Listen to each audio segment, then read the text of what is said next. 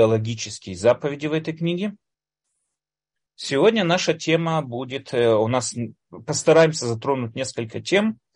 Я постараюсь подвести эту главу в этой книге, которая занимается именно идеологическими заповедями, подвести ее к концу.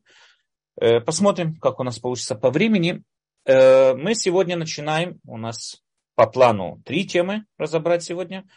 Первая тема, которую мы с вами затронем сегодня, это очень горячая такая тема, очень жаркая, можно прям сказать, тема, тема мести. Месть. Можно ли мстить другим людям? У нас написано в Торе прямой запрет против мести. Написано в Торе, не мсти и не поимей злобы на сынов народа твоего, и люби ближнего твоего, как самого себя, я Господь. То есть вторую часть стиха «люби ближнего своего, как самого себя» Но это уже обсуждали на прошлых уроках. Но не мсти и не поимей злобы на сынов народа твоего. Здесь как бы Тора напрямую приводит нам запрет, именно вот прямой запрет мести. Тора запрещает мстить. Я хочу объяснить, вот я перед субботой, те, кто находится у меня в группах по WhatsApp и, и в Телеграме, в субботу я задал вопрос. У нас есть очень интересный момент, приводимый в Торе, что когда Итро приходит к Муше со всей своей семьей, приходит в лагерь евреев, приходит к Муше, он объясняет свой приход тем, что убедился в величии Творца. Мы знаем по Мидраш, по преданию мудрецов, что Итро, Итро поклонялся всем возможным язычествам, которых он знал в свое время. То есть Итро был такой вот символ стремления, поиска постоянного. И он поэтому в данном поиске служил и прошел практически через все возможные языческие служения и так далее. И вот приходит и Трой говорит, что именно сейчас вот он убедился в величии Творца. То, что именно Творец, именно вот Бог, монотеизм, тот Бог, в которого, вот, который проявился перед еврейским народом, это и есть абсолютно совершенный абсолютный Бог самый бог среди всех богов. Что же его так вот, вот возбудило, вот что его так вот возмутило и Трой пробудило к этой идее? Он говорит о том, что когда вот было раскрыто море перед еврейским народом и в нем в конечном итоге затонули египтяне, на это говорит Итро, ныне познал я, что велик Господь превыше всех божественных сил, ибо тем, чем творили зло, они покорены были. То есть, что вызвало вот, удивление у Итро? Удивление у Итро вызвало то, что Всевышний наказал египтян именно той самой карой, тем самым вот наказанием, тем самым, скажем, издевательством, которым они же издевались над еврейским народом. Раши в дальнейшем приводит слова мудрецов и говорит Раши, в своем комментарии поясняет, в горшке, котором заварили, сами были сварены. Сами сварены были. То есть Раша подчеркивает, что опять же, что больше всего понравилось, вот воодушевило и трог такому шагу, не само раскрытие моря, и не все те великие чудеса, которые предшествовали, которые были после и так далее, нет. Не ман небесный, не десять ударов по Египту, не само раскрытие моря а именно то, что он наказал и, скажем, отомстил. Отомстил египтянам в той же самой мере, которой они, которой они издевались над еврейским народом. То, что называется у нас мера за меру. Именно это, вот наказание, вид наказания меру за меру, именно этот вид наказаний больше всего пробудил и трог э, величию Всевышнего и так далее. И мы задали вопрос тогда, вот мы, я написал вопрос в группах, на обсуждение, почему именно этот вид наказания привел Ятро к э, вот этому ощущению, осознанию величия Всевышнего, а не все остальные огромные, громкие чудеса, которые сопровождали весь народ при его выходе, 10 ударов, как мы уже говорили с вами, ман небесный, там столько чудес было. Само раскрытие моря, само, представьте себе чудо какое, само раскрытие моря, нет, это все нормально, не удивило его Тро. Его удивило то, что в этом раскрытом море он утопил египтян той же самой мерой, которой они издевались над народом. И заключается вопрос, вот вопрос, почему именно это, само вот это вот то, что называется мера за меру, почему это это так вот воодушевило, пробудило и трот его вот это вот, скажем, от его язычества и привело его к сознанию, осознанию величия Всевышнего. Есть много ответов, на, есть много попыток ответить на этот вопрос, но самый лучший ответ, который я э, видел, это ответ, приводимый моим главой Шивы, в той Шиве, в которой я учился, Рав Давид Исхакман. Он говорит очень интересный ответ. Э, почему Раши подчеркивает, ведь сама Тора уже сказала, нам Тора говорит о том, в том э, тем злом, которое вот они творили, тем же злом были покорены. И Раши приводит и говорит нам, тот горшок, в котором они заварили, в том же и были сварены. Что Раши пришел здесь добавить? Что Раши пришел здесь сказать? То, что мы и без этого так было нам и понятно. Что здесь, что пришел нам Раши подчеркнуть? Надо понять такую вещь. Знаете, до того, как объяснить, я объясню такую вещь. Смотрите, у нас есть в Торе прямой стих. Глаз за глаз, зуб за зуб, и там, э, и там что там, рука за, ру, за руку и так далее, и так далее. Человек, который нанес другому ущерб, мы ему наносим тот же самый ущерб. Рамбам пишет, что по идее так и должно было быть. Да, глаз за глаз, так и должно быть. Только мы это переводим на деньги. Вопрос почему? То есть сегодня, не то что сегодня, а вот со времен вот получения Торы, не было такого, что буквально исполнялся этот закон глаз за глаз. Если кто-то выбивал кому-то во время драки или наносил какой-то ущерб, выбил ему глаз, он оплачивал ему компенсацию, как таким-то образом там вычисливалось, э, сколько именно он должен ему платить. То есть он оплачивал вот этот вот э, ущерб и увечья, который он нанес другому человеку, должен был оплачивать деньгами. Глаз за глаз имеется в виду денежной суммой. То есть глаз оплачивает за глаз и так далее. Э, но по идее, говорит, пишет Рамбам, что по-настоящему справедливость, да, это требует заповедь справедливости, чтобы был глаз за глаз. Но если это так, так почему же по-настоящему мы не выбиваем тому второму человеку глаз, как написано в Торе? В Торе написано черно по белому, глаз за глаз, зуб за зуб, руку за руку. Все понятно. Он кому-то там отрубил руку, отрубаем ему руку. Он кому-то выбил глаз, выбиваем ему глаз. Абсолютно понятный закон. Зачем там вводить какие-то денежные факторы в этот закон и объяснять, что это выкупается деньгами и так далее, и так далее. Ответ заключается в том, что мы никогда не можем восстановить то же самое событие.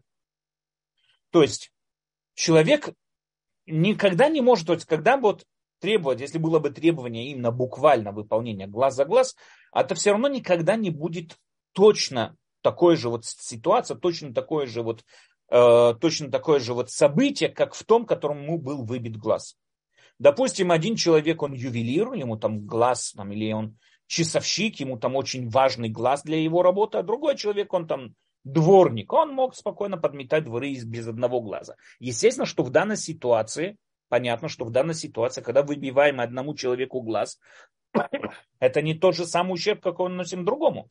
Кроме того, вполне может быть, что когда тому выбивали глаз, это было прилюдно, он стыдился, или это было при тех людях, которые там было ему более стыдно, чем перед другими людьми, или ему, кроме того, была принесена определенная боль, а этому человеку не будет принесена определенная боль. То есть мы никогда не сможем восстановить то же самое событие, для того, чтобы привести к справедливости. То есть, что требует справедливость? Восстановить то же самое событие. Это невозможно. Потому что, знаете, как воды утекли, это уже совсем другое событие, это уже совсем другое время. Этот человек будет готов к этому, тот был не готов к этому. Очень много фактов. Невозможно это восстановить, это событие, для того, чтобы сравнить и сказать, вот это вот выбивание глаза приравнивается тому выбиванию глаза. Этого быть не может. Поэтому мы наиближайшим образом приходим и говорим, что вот вместо того, чтобы вот выбить, давайте принесем, скажем так, пользу тому, который вот, которому выбили глаз, и пускай компенсирует ему деньгами этот выбитый глаз и так далее. Потому что, несмотря на то, что справедливость требует, чтобы был именно выбит глаз, но в нашем мире, в мире, в котором есть время, время, которое течет, время, меняющее события, восстановить все то, как было в прошлом, невозможно. Поэтому мы видим, что в основном, когда идут какие-то наказания, касающиеся мести или что-нибудь такое, мы пытаемся как-то восстановить, это в основном не для справедливости, а для того, чтобы отвести душу.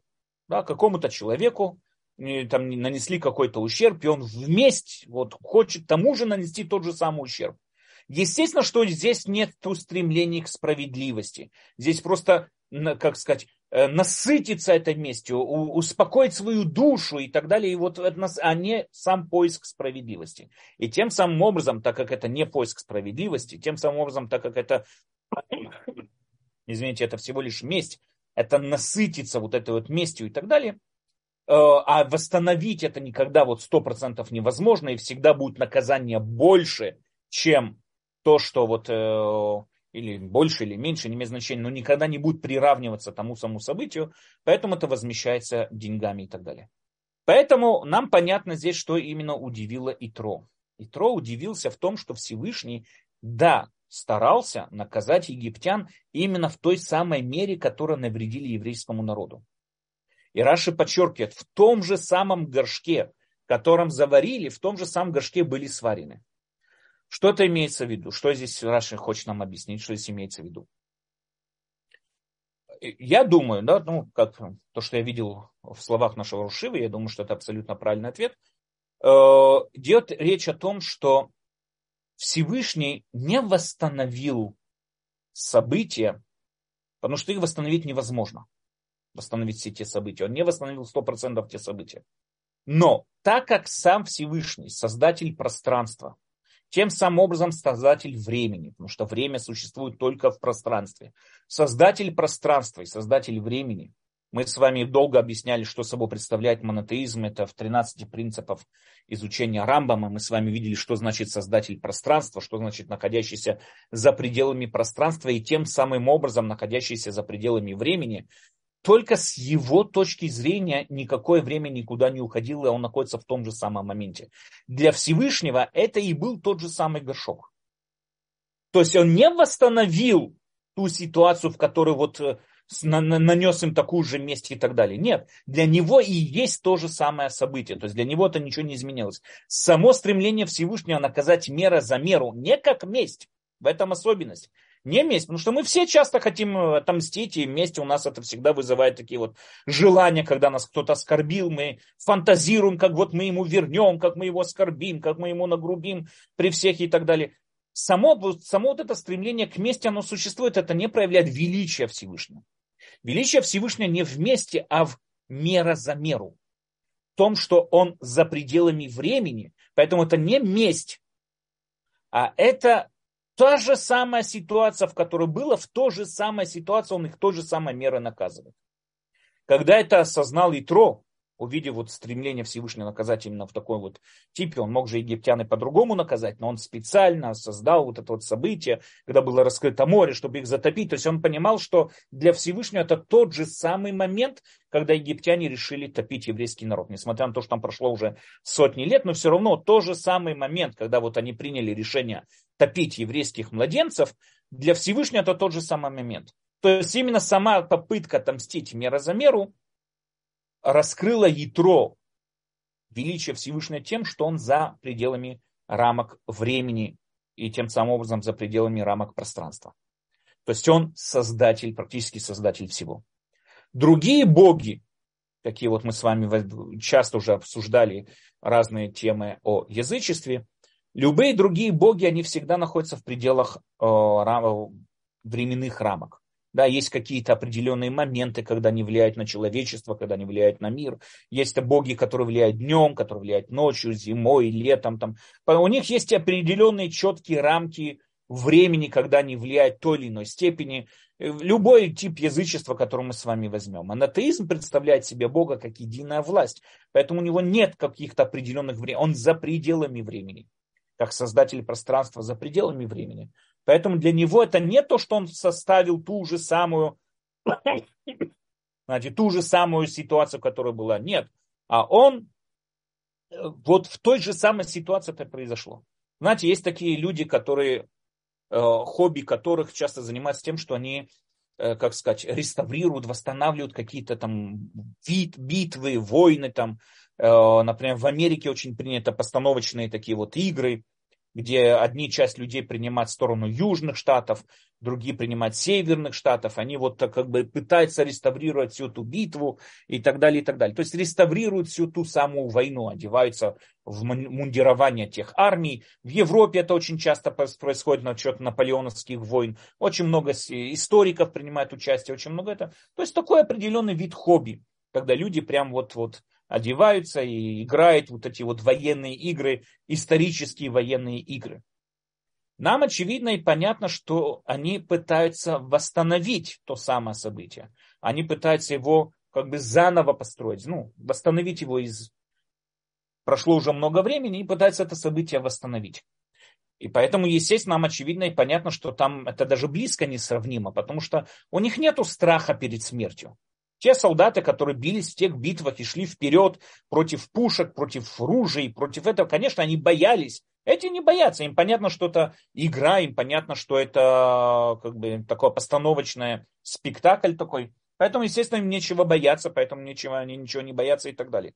И как бы ни стремились, как бы они ни хотели восстановить ту самую битву, восстановить то самое ощущение солдат, ощущение командиров, ощущение мирного населения, которое переживали за ту или иную сторону, естественно, этого невозможно. Но в отличие от этого Всевышний, он как бы не восстанавливает эту битву, если мы возьмем это как пример такой. Он, он не восстанавливает эту битву, он находится в этой, в той самой первой битве. Для него та самая первая битва и сейчас происходит. Что значит за пределами времени? За пределами времени означает, что все в один момент. Все происходит сейчас, даже момента нету. Все находится в настоящем, все сейчас, в данной вот данной секунде. Поэтому для него те же самые события проходят сейчас тоже. Поэтому только Всевышний может, скажем так, наказывать меру за меру. Человек не способен наказать меру за меру. Поэтому мы компенсируем разные виды наказаний, компенсируем увечья, компенсируем деньгами, потому что очевидно и понятно, что восстановить и те же те же самые условия невозможны и так далее. Теперь, здесь нам понятна разница, как я уже сказал, между мерой за меру и самой местью. Месть это не наказание, потому что мера за меру это восстановление справедливости. Мера за меру это попытка восстановить справедливость. У Всевышнего эта возможность есть. У человека этой возможности нет, потому что никогда справедливость не будет. Никогда. Невозможно восстановить ту же самую ситуацию, невозможно привести те самые страдания, страхи, переживания. Невозможно это поставить. Поэтому есть только другое, есть понятие месть. Месть, она со справедливостью никак не связана. Месть – это мои личные желания видеть страдания ненавистного мне человека. Вот те страдания, которые он нанес мне, вот я хочу такие же страдания, чтобы были у него. Поэтому месть, месть она всегда негативная и плохая вещь. И надо понять такую вещь. Равиш пишет вот в этой главе про месть, что Тора требует от нас не только не мстить, как мы с вами видели, да, не только не мстить действиям, но и помнить и напоминать себе о злом поступке тоже нельзя. Мы, если кто-то нас обидел, оскорбил, э, не дал, там, не помог в нужное время. Мы ему помогаем, но мы ему, вот кто-то вот там соседа что-то попросил, он с меня, там, от меня отмахнулся, а потом приходит и сам просит у меня какое-то одолжение. Я могу ему прийти и сказать, смотри, дорогой, вот я у тебя попросил, ты мне не помогал. А сейчас ко мне приходишь, просишь помощь, вот я тебе помогаю, потому что я лучше тебя. В данной ситуации я ему помог, я ему не отомстил, но я в сердце своем держу злобу. Это уже вещь, которая запрещена. Тора запрещает не просто не мстить, а даже злобу держать в сердце своем.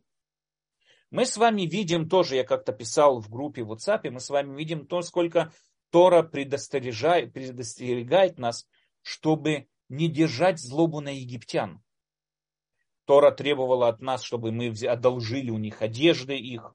Тора требует от нас постоянно напоминать нам, помни, Беженцем ты был в доме египтян. Каким беженцем? Мы рабами там были. Но Тора постоянно нам напоминает о том, чтобы мы помнили о добрых деяниях египтян. Почему? Потому что человек, который, сердце которого переполняется местью, у него здесь происходит, что у него, в чем проблема? Он не продвигается вперед. Его постоянно вот эта вот память о месте, вот это всегда его сдерживает и тянет назад, возвращает его в те же самые в ту же самую ситуацию, в которой вот у него оскорбили, его обидели, он не продвигается вперед. Нету никого, он не, смо, не может все то время, что у него есть месть, он не может вырваться из, из ее власти, он не может продвинуться куда бы то ни было вперед. Очень часто люди останавливаются и говорят, что вот он не может жить, зная его, что пока не отомстит тому, тому или иному человеку. То есть месть, она очень сдерживает, сдерживает и не дает нам возможности продвигаться вперед. Поэтому месть это очень негативная вещь. Поэтому говорит Равиш, не держи месть в сердце своем. Потому что сама мысль о мести это что-то плохое. Я возвращаюсь постоянно, вот вспоминаю ту ошибку, которую вот мне нанесли, ту, ту обиду, извините, которую мне нанесли, или то увечье, я постоянно возвращаюсь в то событие и переживаю его заново. Грызу сам себя. Тем самым образом никуда дальше не продвигаюсь. Наоборот, поэтому, говорит Равиш, сотри из памяти своей любую злость, или злобу, или ущерб, любой вред, который тебе там причинили тебе другие. Даже если ты не планируешь мстить, но само запоминание этого уже Тора запрещает. Уси любовь в сердце своем, говорит Равиш. Ту любовь, которую тебя забрал, да, тот, тот, кто согрешил против тебя. Кто-то да, кто-то по-настоящему пришел и тебе сделал что-то нехорошее. Оскорбил, обидел, как я уже сказал, да, нанес какой-то ущерб. нанес какой-то ущерб и так далее. Несмотря на все это, старайся забыть не для него, для себя. Потому что чем меньше ты думаешь о прошлых обидах, тем быстрее ты продвигаешься вперед. Тем меньше ты себя грызешь, тем быстрее продвигаешься вперед. Более того, если мы любим человека, то зло на него держать не будем. Даже если обиделись, то мы его очень быстро прощаем. Это понятная вещь. Когда, допустим, дети, которые, там, не знаю, могут иногда нахамить или могут не послушаться нас и так далее.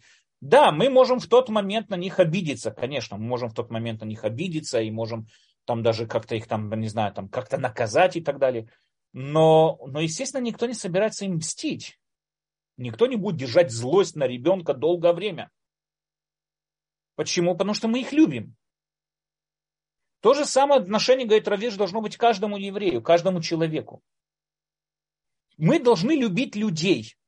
И даже если нам встретился какой-то вредный человек, какой-то человек, который навредил нам, который нагрубил нам, грубиян какой-то и так далее – если мы стараемся, вот мечтаем в фантазиях своих, как мы ему отомстим, мы еще не дошли до того уровня, что по-настоящему мы любили других людей.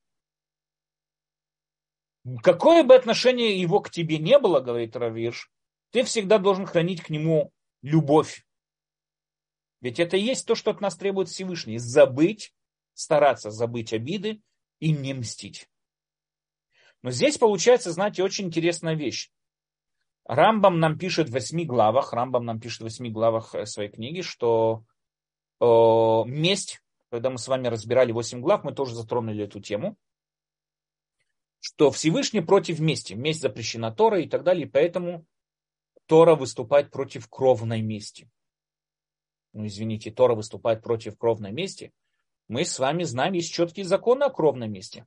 Если кто-то случайно убил какого-то родственника, есть целые законы, какие на него накатываются, он должен бежать в какой-то город, убежище, спасаясь от родственников того убитого. То есть мы видим, что Тора не просто как бы не запрещает мстить, но как бы на первый взгляд даже поощряет эту месть. Она даже приписывает о том, что родственники убитого имеют право отомстить тому человеку, который его случайно убил. То есть кровная месть четко прописана в Торе. А как же тогда приходит вот сама Тора и говорит нам не мстить? Для того, чтобы это объяснить, надо понять такую вещь. Смотрите, у нас бывает о, часто законы, не только в Торе, бывают законы юстиции, касающиеся тоже и так далее, которые на первый взгляд э, не стыковываются один с другим. Допустим, в Торе написано запрет убивать, да, не убивай, написано в Торе, нельзя убивать.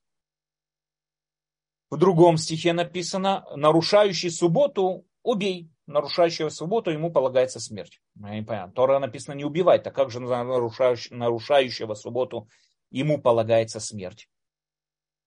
Здесь у нас такой выбор. Или мы можем сказать, что значит, полностью запрет не убивай полностью стирается. Ну что Тора говорит, что можно, значит, мы убиваем. А запрет не убивай полностью стирается, ошибочный запрет. Или можем сказать нет, по-настоящему запрет не убивай существует, но есть какие-то исключения. Исключения там тот, кто э, тот, кто убивает другого, тот, кто нарушает субботу, ну и так далее. Там все эти перечисляют вещи, которые перечисляет нам Тора. Таким образом, получается у нас что? Что с одной стороны, мы можем выбрать сторону и сказать, что полностью эта мецва не убивает, этот запрет полностью стирается, но это нелогично. Более логично сказать, что, наверное, запрет не убивай существует, но есть какие-то исключения. То же самое и здесь. У нас как бы существуют два, две нестыковки. В одном месте написано, что мстить Тора напрямую запрещает не мстить. Запрет мстить, запрещение, запрет Торы напрямую.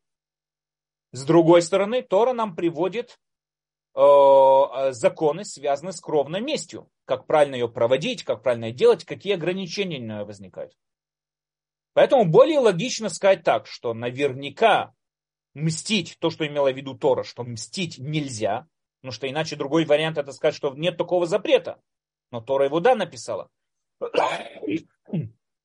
Извините, поэтому э, что у нас есть? Мы можем сказать, что нет, запрет мстить существует, это запрет. Но у него есть исключение. Нам нельзя мстить, но кровная месть, кровная месть э, разрешается. Но проблема в том, что Рамбам пишет нам, что и кровная месть тоже запрещается Торой. А вот в Торе приводятся целые кодексы законов с этим связаны. Как тогда можно прийти и сказать, что она запрещается Торой? И здесь мы с вами, мы тогда более подробно это разбирали э, в позапрошлом цикле, когда учили книгу «8 глав Рамбама», Э, там Рамбам нам объясняет такую вещь, что э, у нас есть, скажем, психологический такой ход правильного воспитания. Если я хочу отучить человека от вредной привычки или от вредной мысли, я могу прийти ему, допустим, я хочу, чтобы человек перестал курить.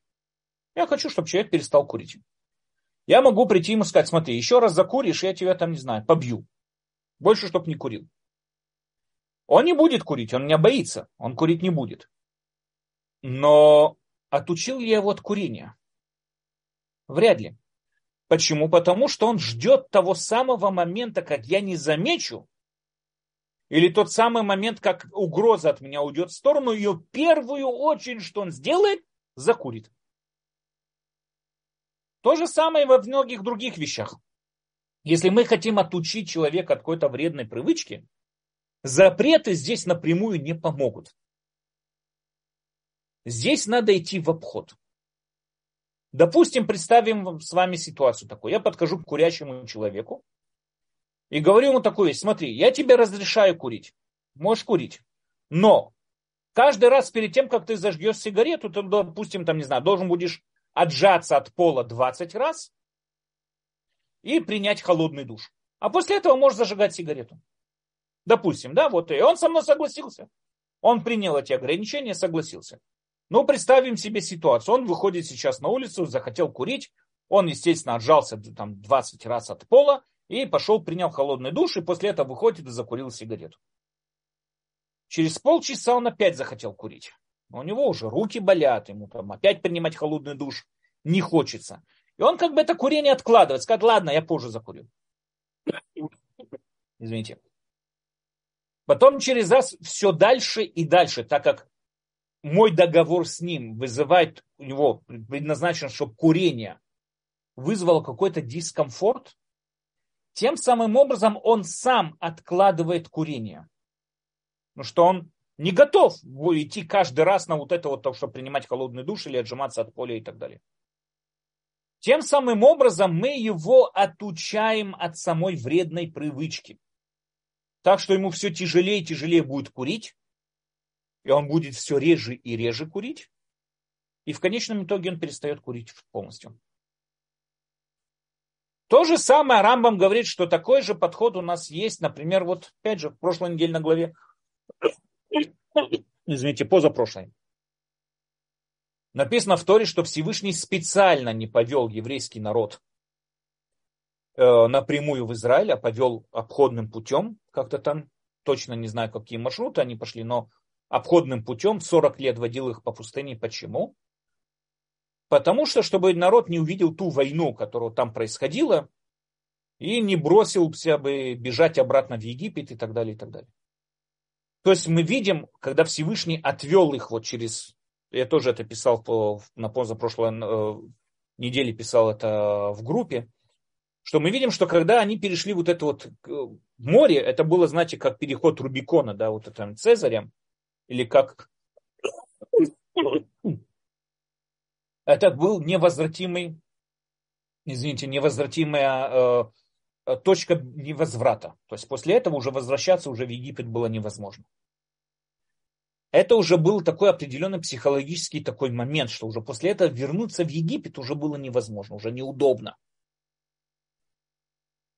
Тем самым образом Всевышний специально создал такую атмосферу, чтобы люди, даже как бы они не хотели вернуться в Египет, было бы уже неудобно. То есть мы видим, что Тора напрямую использует такое вот понятие, вызывающее дискомфорт, для отучения или переучения человека. У нас есть классический пример, о том, допустим, э, красивая пленница, да, тоже мы знаем закон такой.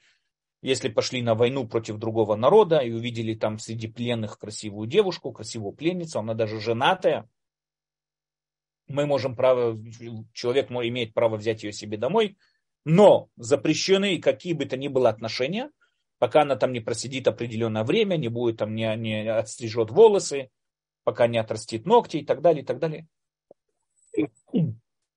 Это все, э, почему это все предназначено? Объясняет нам Раши, приводит Мидраши, мы знаем, многие мудрецы об этом говорят. Это предназначено, потому что если бы Тора пришла напрямую и сказала, что красивая пленница запрещена, ну, вообще нельзя иметь какие бы то ни было отношения с пленницами, особенно если это не твоя жена. Мы с вами знаем, как выглядели, каждый, кто видел исторические фильмы, понимает, как видели битвы в то время. Да? Это адреналин, кровь, это все вот это. Человек не обладает, уже не может контролировать свои порывы. И как только ему попадается во владение пленница, он бы нашел себе разрешение, как ею овладеть для того, чтобы избежать этого вот массового надругательства над женщинами, даже не с нашего народа, но в общем, это само вот это вот массовое насилие, Тора идет на психологический шаг такой. Он говорит, можно, ты имеешь право, да, понравилось тебе, можешь взять ее с собой. Но никаких отношений не имеешь права с ней иметь, пока не отведешь себе домой, она будет сидеть у тебя во дворе, в, в, в дверях твоего дома в течение определенного срока, отращивать, э, постричь на лысо голову, там, и ногти и так далее, и так далее. Для чего это предназначено? Вызвать определенный дискомфорт. Человек приводит девушку себе домой, он не имеет права с ней никаких отношений иметь. Она ничего дома не делает, она сидит у дверей, рыдает и плачет о своем доме. Жена, конечно, дома тоже находится, там начинает его грызть и так далее конечном итоге он махает рукой и отпускает ее домой. Потому что ее нельзя после этого продавать в рабство. Нельзя э, к ней относиться как к рабыне, ее надо отпустить домой. Он ее отпускает домой. Если бы Тора пришла напрямую и сказала, что этого делать нельзя, люди бы сорвались. После боя, после битвы люди бы не сдержали бы это, не сдержались бы в этом испытании, сорвались. Поэтому Тора приходит и говорит нам, что это делать можно, но в определенных ограничениях, которые вызывают у нас дискомфорт. И вот эти вот э, положения, отношения, которые вызывают дискомфорт, предназначены отучить нас от вредной привычки. Мы также с вами разбирали законы Тума и Таара, да, у нас есть там всякие законы затумленности. мертвецы, которые там запрещено с ними, там э, человек, который находился в одном помещении с мертвецом, должен пройти целый ритуал очищения и так далее. Тоже это предназначено для того, чтобы вызвать у человека какой-то дискомфорт, чтобы он меньше этим занимался. Чтобы меньше этим возился, чтобы меньше этим занимался и так далее. По той же самой причине, говорит Рамбам, если мы с вами посмотрим законы кровной мести. Огромное количество ограничений возлагается на тех, кто хотят отомстить. Надо понять такую вещь. На Ближнем Востоке кровная месть, она доходила до, до прям святого такого. Бедуинские племена до сих пор, да, бедуинские племена до сих пор, у них месть это на уровне, на уровне служения, на, на уровне веры, религии.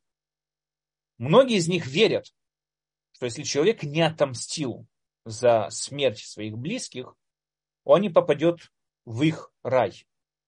Он не попадет в рай. Его родственники не дадут попасть в рай. Поэтому хочешь не хочешь, ты обязан мстить. Месть доходит до там, целой культуры, связанной с местью чтобы еврейским понимать, что прийти и запретить народу, живя в такой вот ситуации, в такой атмосфере, понимая, что это было достаточно популярно среди многих кнаанийских племен и так далее, не мстить, понятно, что эффект от этого было бы мало. Мстили бы. Поэтому Тора приходит и говорит, смотри, можешь отомстить, но накладывается такое огромное количество ограничений, что рано или поздно этот мститель махнет рукой и скажет, да ладно, пускай живет. Это вызывает такой большой дискомфорт у него, что в конечном итоге он просто его там, надоест ему это все сказать, ладно, пускай живет. И оставит его в покое. Таким образом, мы видим из самих ограничений кровной мести, что Тора против кровной мести. И мы с вами видим из э, самого прямого запрета о мести, что Тора против мести. Бог, говорит Равиш, не любит месть. Э, если твой друг нанес тебе ущерб, опять же говорит Равиш, наша задача стараться сразу же об этом забыть это. Как можно быстрее об этом забыть. Ведь надо понять такую вещь. То, что нанес тебе ущерб твоему имуществу, он не твоему имуществу нанес ущерб. Человек всегда должен понимать и видеть его имущество, окружающий его мир, как что-то, что дано ему Всевышним. Если человек нанес ущерб твоему имуществу, в первую ситуацию должен осознать, что он нанес ущерб как бы Всевышнему, а не тебе. Всевышний с ним разберется, это уже не твое, не твое дело. Если же он нанес увечье или опозорил, тоже быть, будь близок к прощению. И при первой же попытке его простите, да, то есть первые же его попытки потом попросить прощения и так далее, надо стараться простить его. Это тяжелая работа, но надо к этому стремиться. У нас говорят мудрецы, что тот, кто склонен к прощению, то тот, кто прощает, прощают ему. То есть, если человек, он строго относится к поведению других людей по отношению к себе, кто-то на него косо посмотрел, кто-то на него что-то плохое сказал в его сторону, кто-то его каким-то образом оскорбил. Говорят мудрецы, если он к этому строго относится, и за каждый раз обижается и так далее, Всевышний к нему будет строго относиться. То же самое. Ты, ты требу, такой требовательный к другим людям, Всевышний требовательный к тебе. Но тот, кто склонен к прощению, он понимает человеческие ошибки. Он понимает, что люди совершают иногда ошибки. Он понимает, что люди иногда не замечают свое поведение и так далее. И он поэтому склонен к прощению, прощает их, так и его Всевышний понимает, скажем так, и прощает его тоже. Если ты хороший человек, обладающий качеством скромности, на... научись прощать, даже если тебя об этом никто не просил. Нам Талмуд рассказывает про мудреца, которого звали Марзутра, который перед сном, всегда перед тем, как шел э, спать, он произносил слова, что он прощает всех тех людей, которые в этот день его, с ним ругались или его обидели. Он прощает всех людей.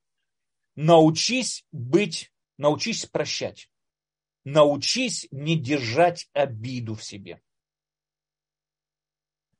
Дальше говорит Равиш, прощение должно быть чисто сердечным и полным, абсолютным прощением, не оставляя каких-то следов. Должны остаться какие-то остатки. Дружба прошлых дней, говорит Равиш, должна возродиться заново. И то, что произошло, должно остаться без осадков. Но однако, говорит Равиш, не води себя в заблуждение, что это легко сделать.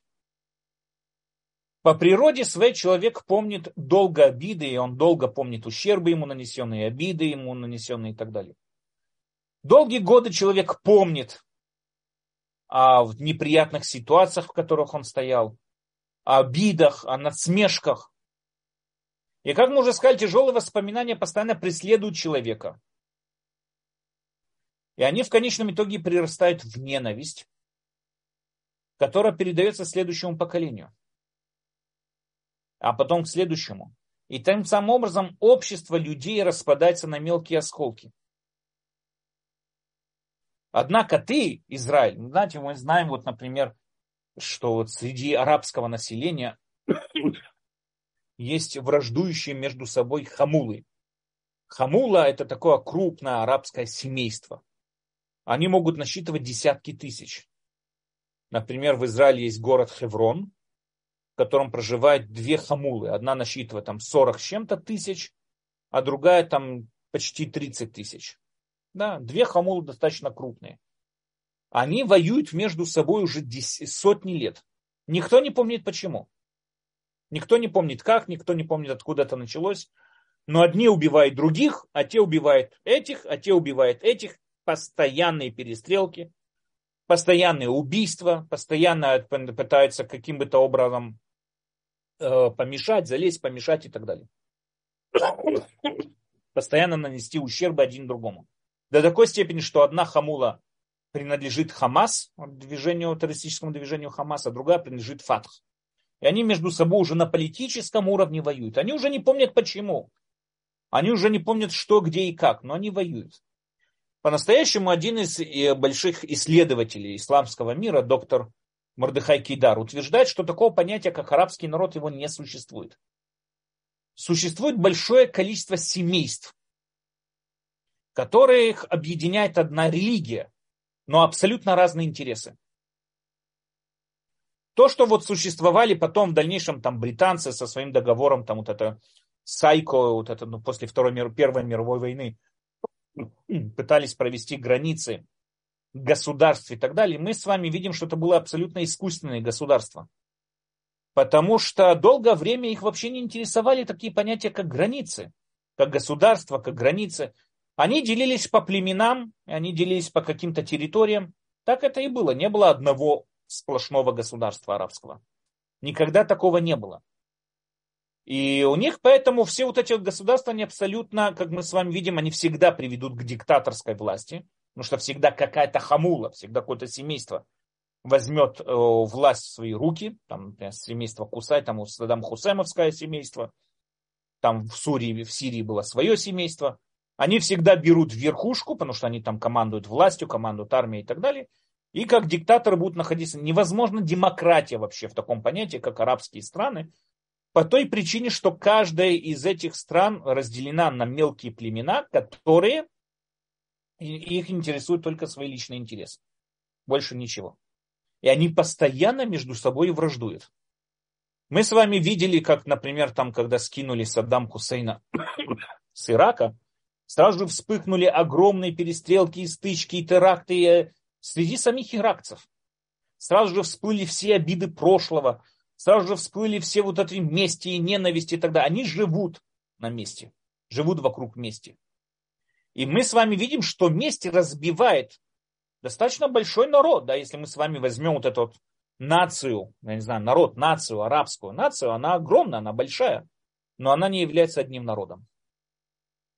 Почему? Потому что, как нам пишет Равирш, месть, постоянно память о злости вырабатывает ненависть, ненависть вырабатывает вражду, которая передается из поколения в поколение и разбивает народ на мелкие кусочки, на мелкие вот такие вот щепки.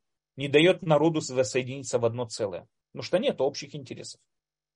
Поэтому, говорит Равиш, однако ты, Израиль, прислушайся к воле Творца и забудь полностью все обиды, нанесенные тебе. Не задерживай обиду в сердце и работа над качеством скромности. Ведь если скромный ты, то понимаешь, что не все вращается вокруг тебя. И люди могут по ошибке навредить. Поэтому надо уметь прощать. В основном месть вращается вокруг человеческой гордыни. Человек, кто-то по ошибке, ему нанес какой-то ущерб или его оскорбил, или ему как-то там в грубой форме ему ответил. И человек сейчас в своем воображении только вот вокруг того, как это отомстить этому человеку, сидит и мечтает и думает, и вся его жизнь вращается вокруг вот этих вот идей, это потому что в его восприятии весь мир вращается вокруг него. Это очень неправильная взгляд, очень неправильный взгляд на мир. По мнению Равирша, надо не забывать, что Равиш был один из величайших еврейских гуманистов. По мнению Равиша, не существует различия человек такой, и существует человеческий род. Существуют люди. И Тора предназначена, построена для того, чтобы воспитать в нас правильные качества, правильные порядки, для того, чтобы мы могли жить с людьми в одном сплошном обществе. Прямая помеха этому это месть. Поэтому ни в коем случае нельзя придерживаться, надо ее избегать. И кроме того, как мы с вами сказали, месть это не означает справедливость. Справедливость это одно, когда мы пытаемся восстановить что-то, но как мы уже с вами сказали, справедливость восстановить может только Всевышний, никто не может восстановить справедливость. Э, а, а все остальное, что мы думаем, что это справедливость, это всего лишь месть. Поэтому Тора требует от нас не мстить и так далее. Вторая тема, которую мы сегодня с вами постараемся вот затронуть, запрет злословия. Мы знаем, до какой степени люди, извините, я еще от простуды отхожу, мы знаем, до какой степени люди любят сплетничать. Желтая пресса то есть там те газеты и сплетни о разных звездах и о разных известностях. Это одна из крупнейших э, индустрий э, медиа вообще в мире. Мы очень любим сплетни. Это по-настоящему надо, в свое время уже Хафецхайм задавался этим вопросом. Почему? В чем заключается смысл вот это вот жажды к сплетням, к жажде к чему-то вот услышать что-то тайное, услышать, что нам это дает? Ведь кусок хлеба домой это не приносит. Хорошей и красивой одежды нам это не приносит.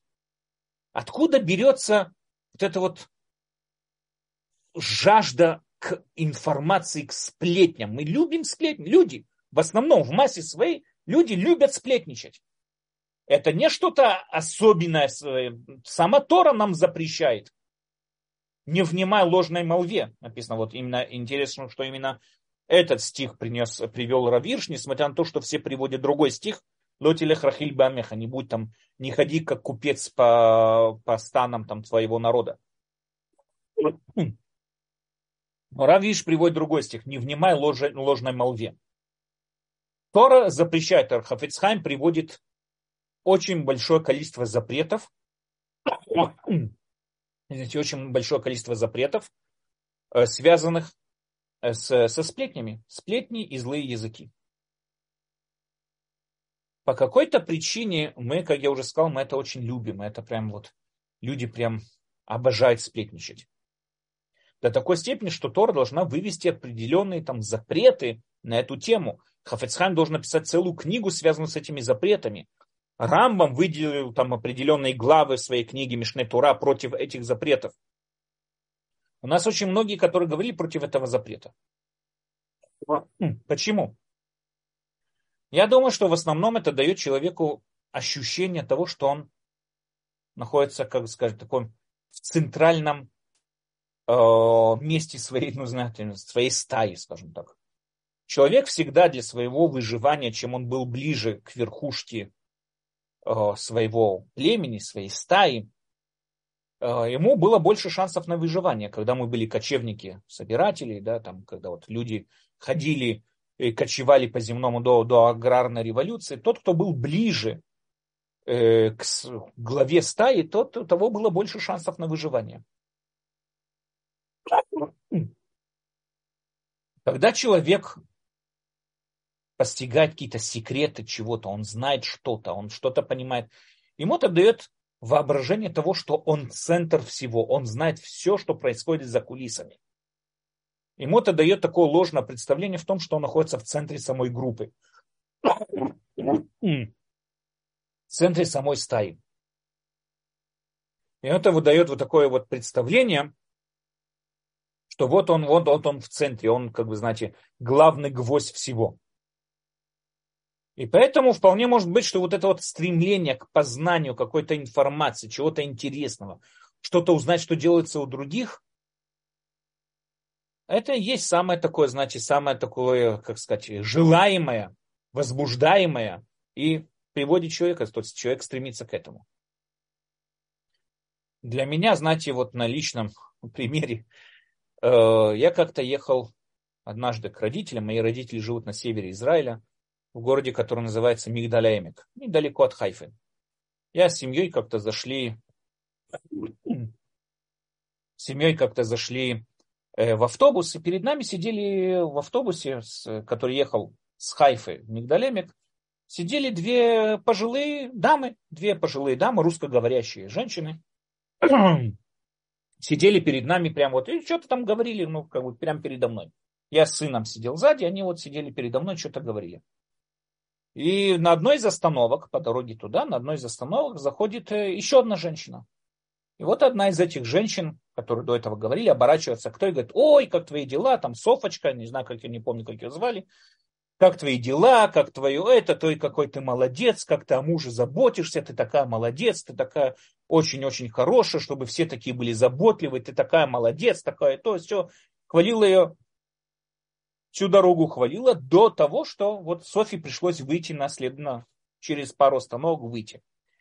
Еще не успели закрыться двери этого автобуса, как вот Софа выходит с автобуса, вот представьте себе эту картину, эта женщина поворачивается к своей подружке, с которой говорила с ней до этого, говорит, ой, если бы ты знала, что это за сволочь, если бы ты знал.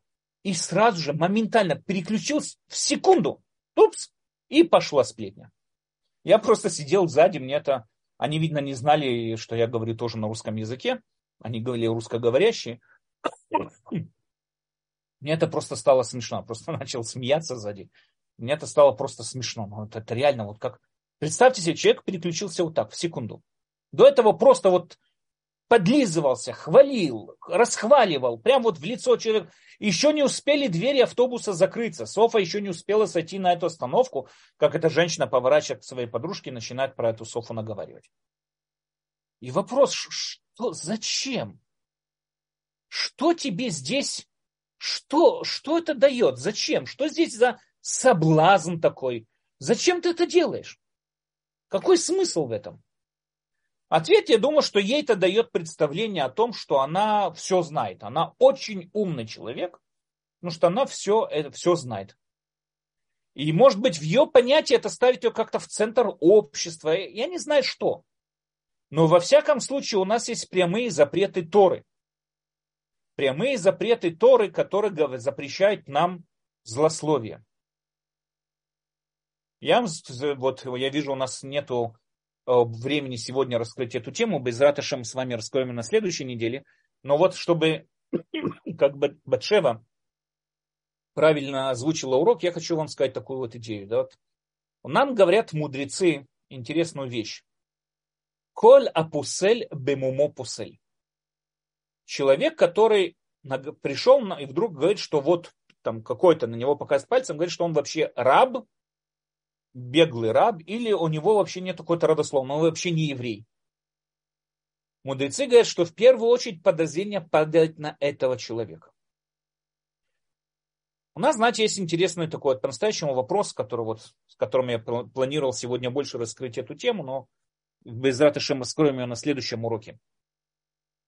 У нас возникает такой вопрос. Почему нам так легко верить во зло в других людях? Вот если к вам кто-то придет и скажет, вот ты знаешь, вот этот вот Петя, он такая, я так и знал, я так и знал. Да, нам очень легко в это верить. Но когда нам кто-то приходит и рассказывает какой-то хороший поступок того человека, мы сразу начинаем сомневаться. Ну, не, не знаю, кто из нас, но многие начинают сомневаться. Да ну, что он по-настоящему так сделал, зачем он это сделал? Не. А какая выгода у него в этом была? Почему это так? Ответ, потому что мы сами плохие люди. Дело в том, что человек видит мир через призму самого себя. Понятно нам, что вор или аферист, он не думает о себе, что он самый плохой человек на земле. С его точки зрения понятно, что он э, хороший, нормативный человек. Только что, вокруг все воры и аферисты, ну что поделать? Он во всем видит и во всех видит вора и афериста. Человек, который видит во всех каких-то там грубиян, не знаю, что бы то ни было, видит плохое, негативно в других людях, это по той причине, что он сам негативный человек. Он сам по себе плохой человек. И также это работает и наоборот. Я помню, у нас была в Ешиве ситуация, которую я преподаю, была ситуация, какой-то мальчик вел себя недостойно. Ну, вот он, который заходил ко мне там на, на урок определенное время, он вел себя недостойно вот, неподобающей Ишиве. Это вызвало много возмущений и решили этого мальчика сопроводить. Все, до свидания, не, не соотносится его поведение с Ешивой. И Рав Бенсион Зильбер ко мне подошел, начал меня расспрашивать про этого мальчика. Вот так ли это, по-настоящему так ли это? Может быть, может быть, мы его не поняли, может быть, он имел в виду что-то другое. Он не может так вот, вот таким вот образом себя повести. Наверное, может, он не знал. Я на первое время подумал, что, что, извините, ну что вы мне голову морочите? Ну, всем очевидно и понятно, что он, наверное, ну, очевидно, что он э, вел себя неподобающе. Но потом я понял эту идею. Раб Бенсион Зильбер по-настоящему высоко, высокодуховный человек. Человек видит мир через призму самого себя. Если мы видим во всех людях только что-то негативное, только что-то плохое, это только по той причине, что мы сами плохие люди. Мы видим весь мир через, того, через то, чем являемся мы сами. Если мы хотим в первую очередь узнать, кто мы, надо посмотреть, вот выйти на улицу, посмотреть, что мы думаем о окружающей среде. Когда мы встречаемся с первым человеком, когда кто-то нам звонит домой, что первое нам приходит в голову? Понимая это, нам понятно, кто, кем являемся мы сами. Когда мы видим в людях хорошее, это в первую очередь первый признак того, что мы хорошие люди. Когда мы видим в людях что-то негативное, что-то плохое, это уже должно нас настораживать. Поэтому тема злословия связана со следующей темой, которую также мы без ратышем, я понимаю, раскроем на следующем уроке. Связана с обязанностью оправдывать людей. В своем сознании, в своем понимании обязанностью оправдывать людей. И без Раташем эту тему с вами разберем на следующей неделе. Э, окей, мы сегодня, да, на сегодняшний день закончили. Э, есть вопросы?